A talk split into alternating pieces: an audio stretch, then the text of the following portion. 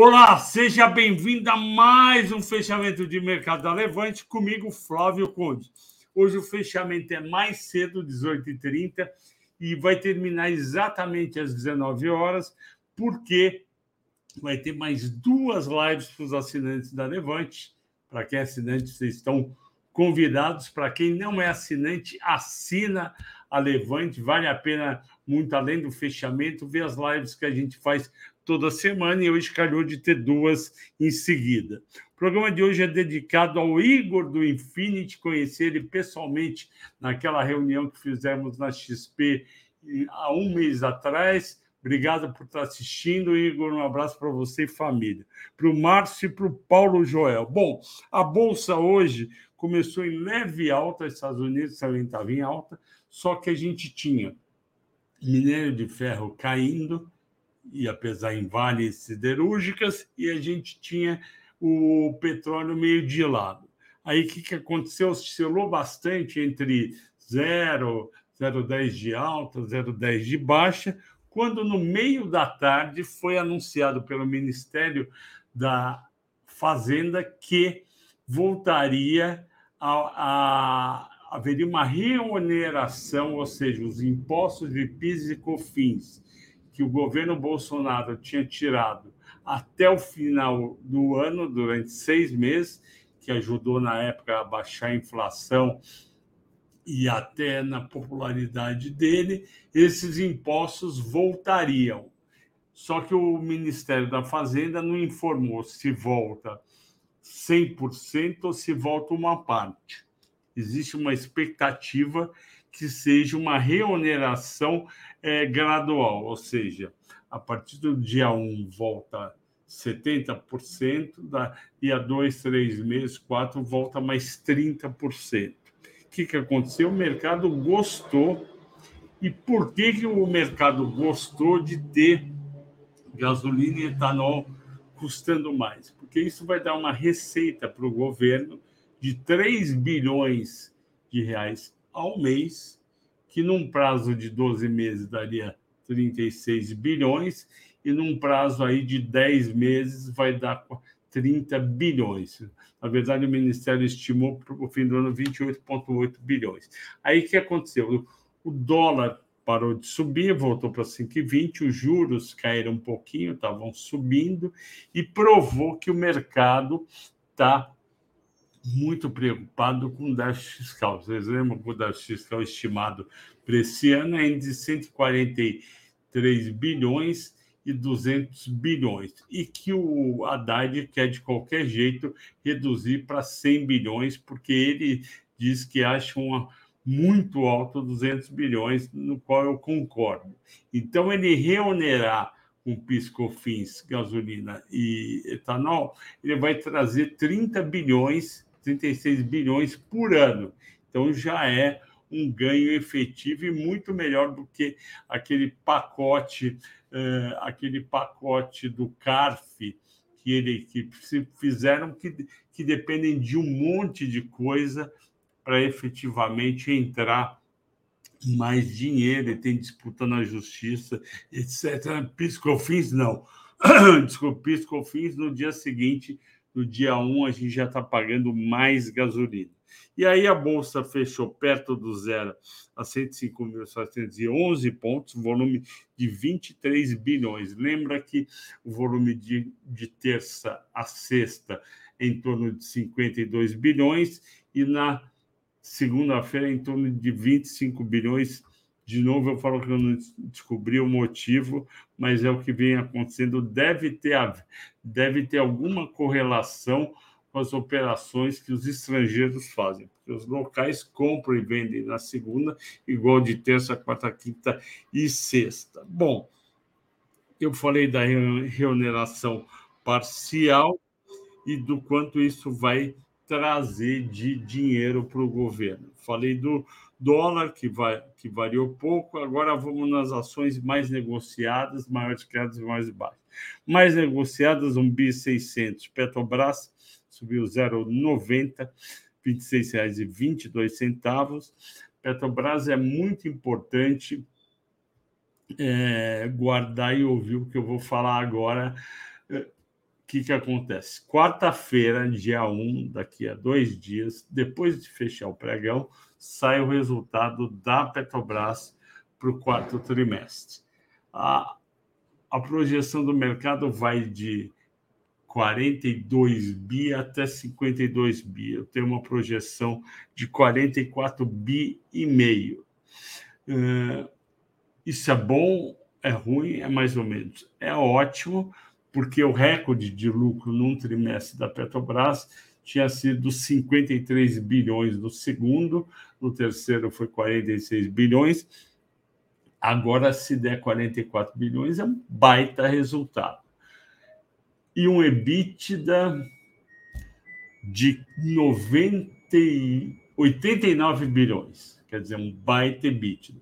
Se vocês lembrarem, na época, antes do governo Temer, na Dilma, o EBITDA da Petrobras era lá em torno de os seus 10 a 15 bilhões por trimestre, e o lucro era em torno de 5 bilhões por trimestre. Quando dava 10, era uma festa. Então, a Petrobras é uma empresa muito melhor hoje do que naquela época, sem dizer que a dívida despencou.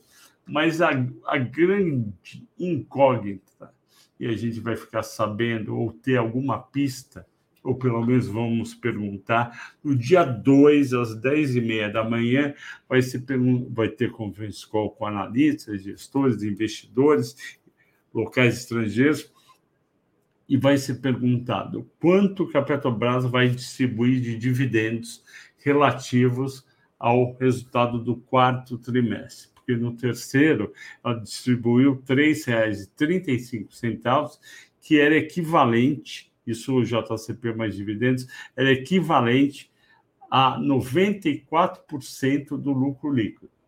Só que o governo do Lula já disse, seja ele em campanha, seja Gleisi Hoffmann, que é presidente do PT e uma voz muito importante, que o preço do combustível, a gasolina, não vai mais acompanhar o mercado internacional. Então, esse é um ponto de interrogação que também vai ser perguntado dia 2, às 10h30 da manhã.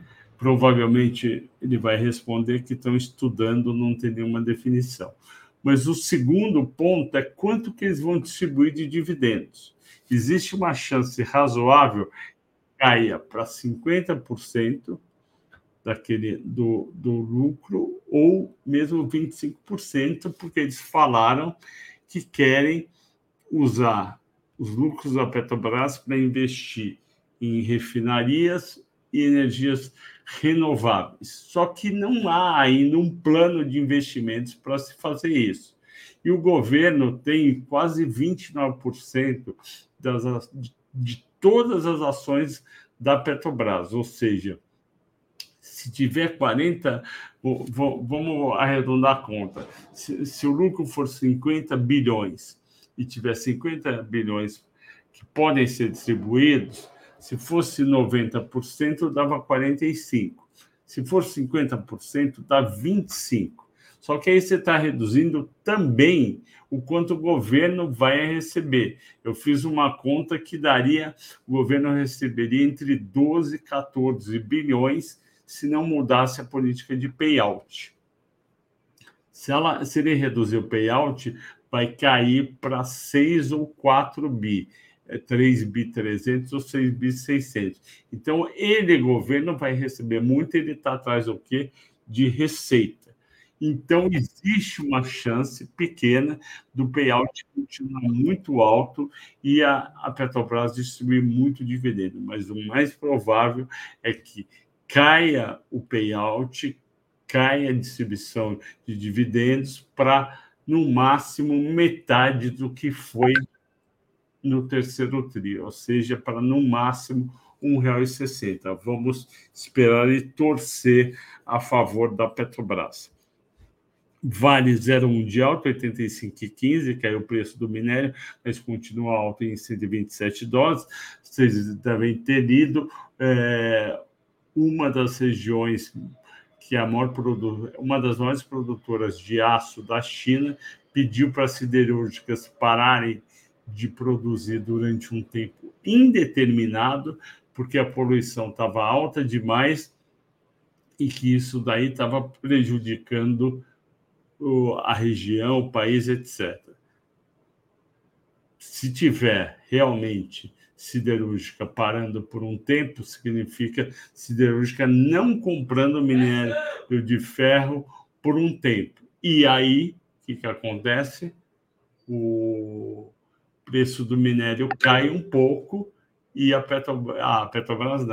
Vale e as outras mineradoras vendem um pouco menos. Então, vamos aguardar se realmente vai durar muito tempo. É uma semana, 5 dias, um mês, ninguém sabe. Petrobras, ON, a quarta mais negociada, 1,4 de alta. B3, 1,5 de alta. 10,55, a minha amiga Ana Abraão, que foi secretária da Fazenda de Goiás, a mãe é senadora, ela era assessora, uma das assessoras da Simone Tebet, ela foi indicada para ser diretora de novos negócios da B3. Será que foi por isso que subiu a B3? Pode ser. É uma diretoria nova que vai atrás de novos negócios. Novos negócios significam novas receitas. Antes de falar de destaque de alta e baixa, os estrangeiros, lembra, tinha dado 2 dias de queda na sexta-feira, antes do Carnaval, dia 16, tinha saído 3 bilhões por conta de vencimento de opções. Depois, na quarta-feira, saíram 600 bilhões. Na quinta-feira, que é o que eu vou falar hoje, entrou 500 milhões. Menomani, pelo menos, parou de sair. O saldo está negativo no mês em 700 milhões. Destaques de alta. Raízen 5,8%, São Martinho 5,1%, Alpargatas 3,5%, EZTEC 2,7%, 12,93%, Marfrig 2,7%, 6,48%. Eu vou falar de Raízen, São Martinho mais um pouco daqui a pouco. Alpargatas, o papel estava muito amassado, EZTEC idem, Marfrig idem, não tem nenhum motivo fundamental, nenhuma notícia resultado para justificar essa alta.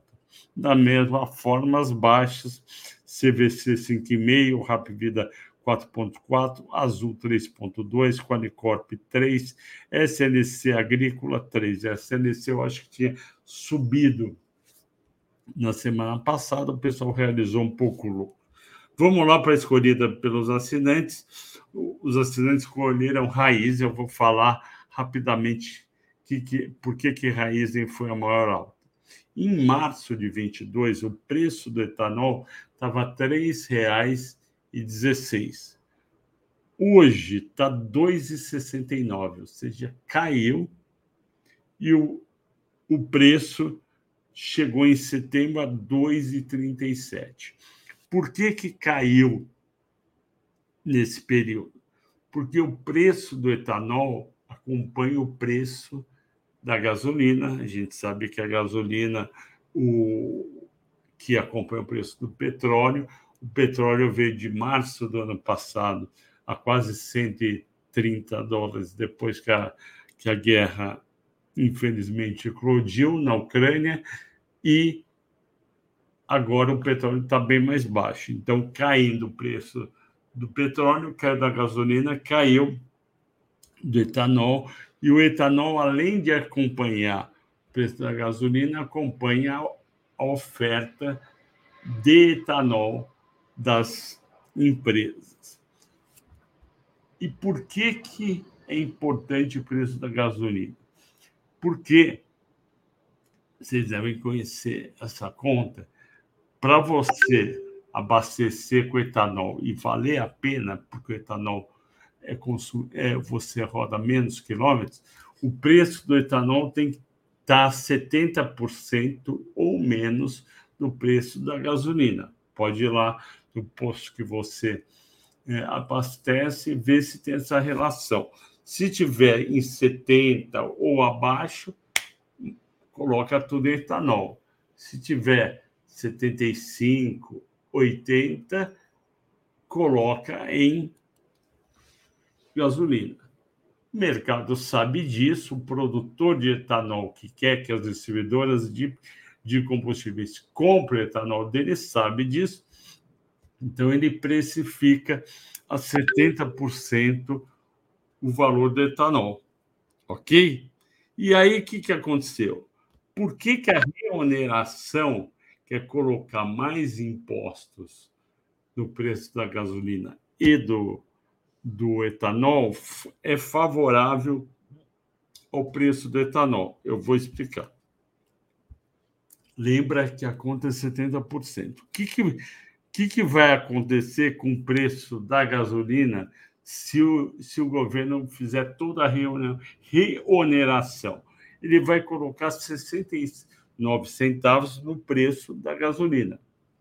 Só que no preço do etanol, ele vai colocar só 6 centavos. Então, proporcionalmente, vai subir mais o preço da gasolina do que o preço do etanol. E, com isso, a relação 70% vai aumentar o preço do etanol.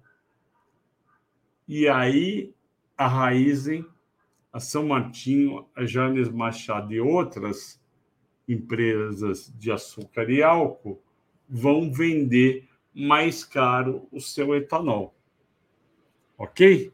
Então, está resolvido. 15 minutos. Vamos agora para as perguntas. Na verdade, 16 minutos. Vamos para as perguntas. Não se esqueçam, falando das perguntas, não se esqueçam que preparamos um material, preparamos a Levante, não fui eu que preparei. A hora da renda fixa não existe. Então, olha, clica aqui embaixo na descrição no link, clica lá, vai abrir um pop-up para você colocar nome e endereço de e-mail pedindo o relatório vai chegar em 10 segundos na sua caixa de e-mail. Leia, eu li, está muito bom. A hora da renda fixa não existe. Vamos lá. O Diego está pedindo um abraço para os filhos Lucas e Luan. Grande Diego Fernandes, você está sempre aqui. Seja bem-vindo. E um abração para seus filhos Lucas e Luan. Está aqui o Flávio, o papai pediu Lucas e Luan para mandar. Alto Coreia BH, um abraço. O que me diz de Vivre 3? Existe futuro? Vivre 3. Vivre 3 é a Viver Incorporadora e Construtora. Você está perguntando, meu amigo mineiro, se existe futuro. E eu te digo que eu não acredito, tá? A Viver é a antiga Inpar. A Inpar é a antiga Incorporações Parisoto. Por coincidência, um dos Parisoto, filho do pai que fundou a companhia, o pai é de Maringá, seu Alcides, e ele criou o Atacadão, veio para São Paulo com o Atacadão, vendeu o Atacadão, e eu acho que colocou na época, era começo dos anos 90, uns 400 milhões de dólares, que já é muito dinheiro hoje e era mais ainda há 30 anos atrás. E aí o seu Alcides montou a Inpar Incorporações. Eu lembro que aqui em São Paulo ela competia com a Cielo nos lançamentos. Isso foi de 90. Em 2007, no auge dos lançamentos das empresas de construção, eu acho que foi o Credit Suisse, Garantia, abrir o capital da Inpar. Só que eles não foram bem Eu acho que na época eles compraram muito terreno e ficaram com um pouco caixa, faltou dinheiro, e aí eles tiveram problemas, depois viraram Viver, se não me engano, teve recuperação judicial no meio. Eu acho que não tem nada muito animador de curto prazo, principalmente numa época de juro alto, de um monte de lançamento. Provavelmente o estoque das construtoras está alto, e isso daí vai ser preocupante.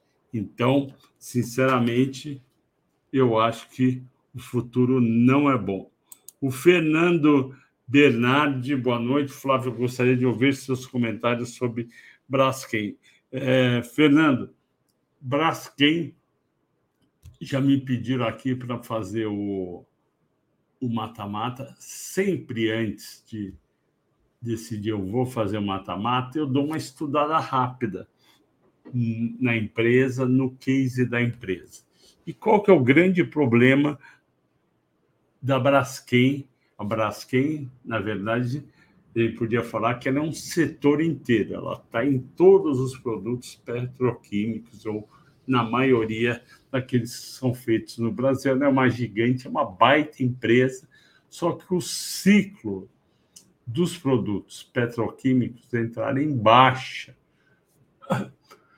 No segundo semestre do ano passado, junto com o petróleo, e para piorar, com a perspectiva de uma demanda menor em 2023 por conta de um crescimento econômico muito fraco e talvez até recessão na Europa e nos Estados Unidos.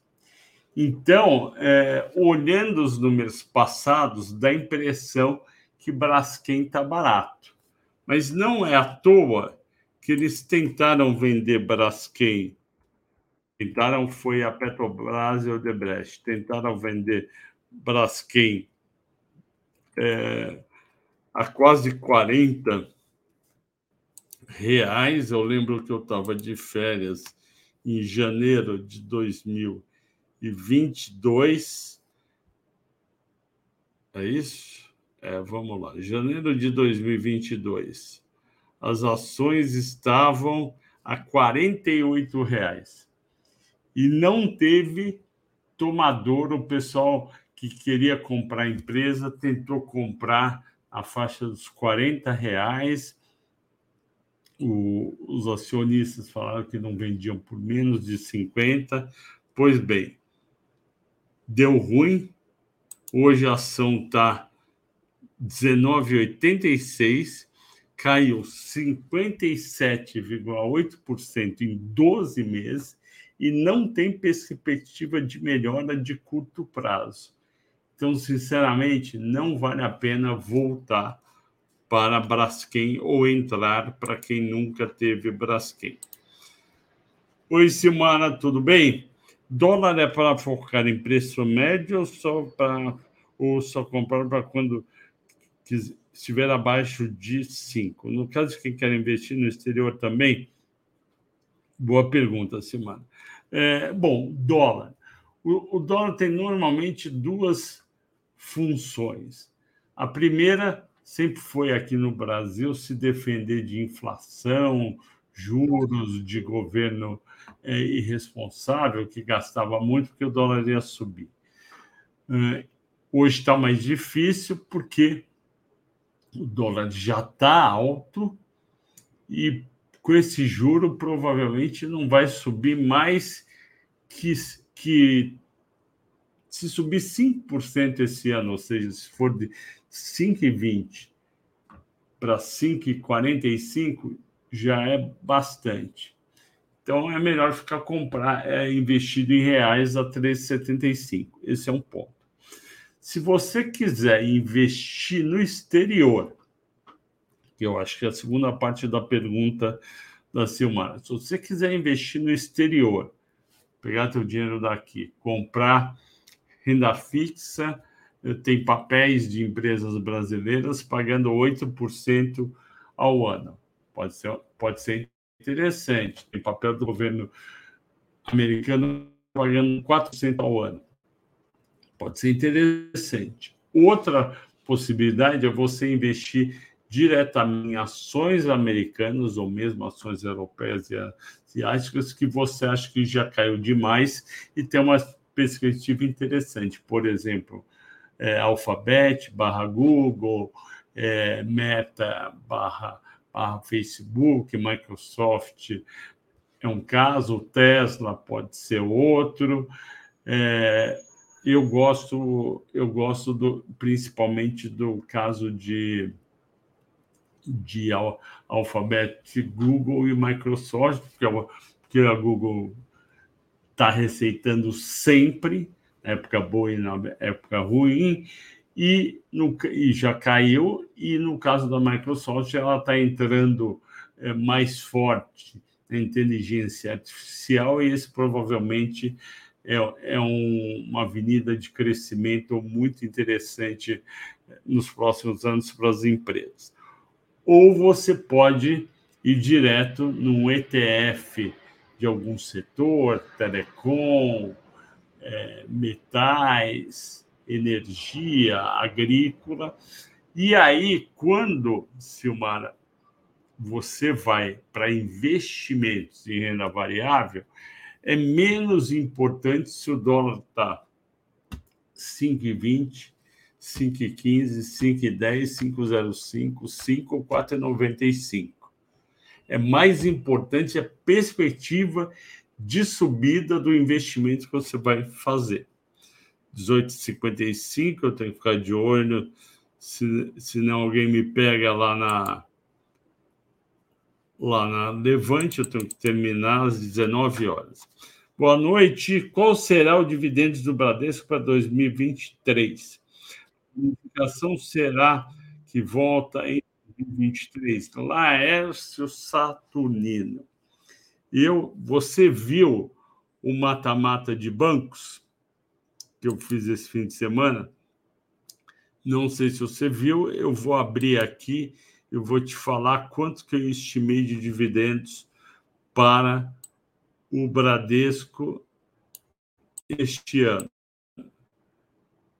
Eu estimei... Vamos lá. Vamos falar dos três. Itaú, estimei 50% de payout para um lucro de 36.700 daria R$ 1,87 de dividendos mais JCP ao longo do ano, somado. Bradesco, lucro líquido de 19 bi. Se eles fizerem um payout mínimo de 25%, daria 45 centavos de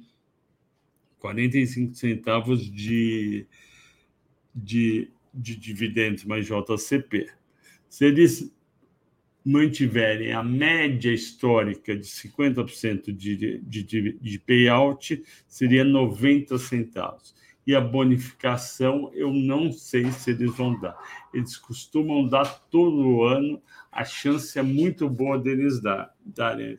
Tem mais chance de uma bonificação do que de um dividendo gordo.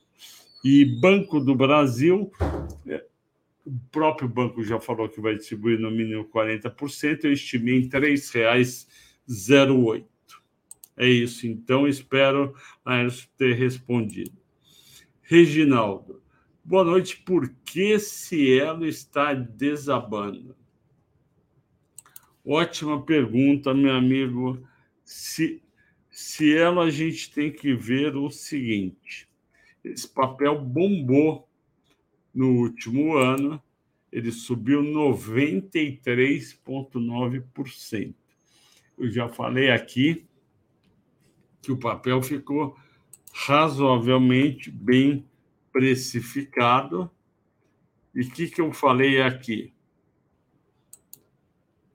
Falei, olha, a ação subiu 93%, a empresa está com EV/EBITDA de 4,8, um PL de 9,2 e um dividend yield de 5%.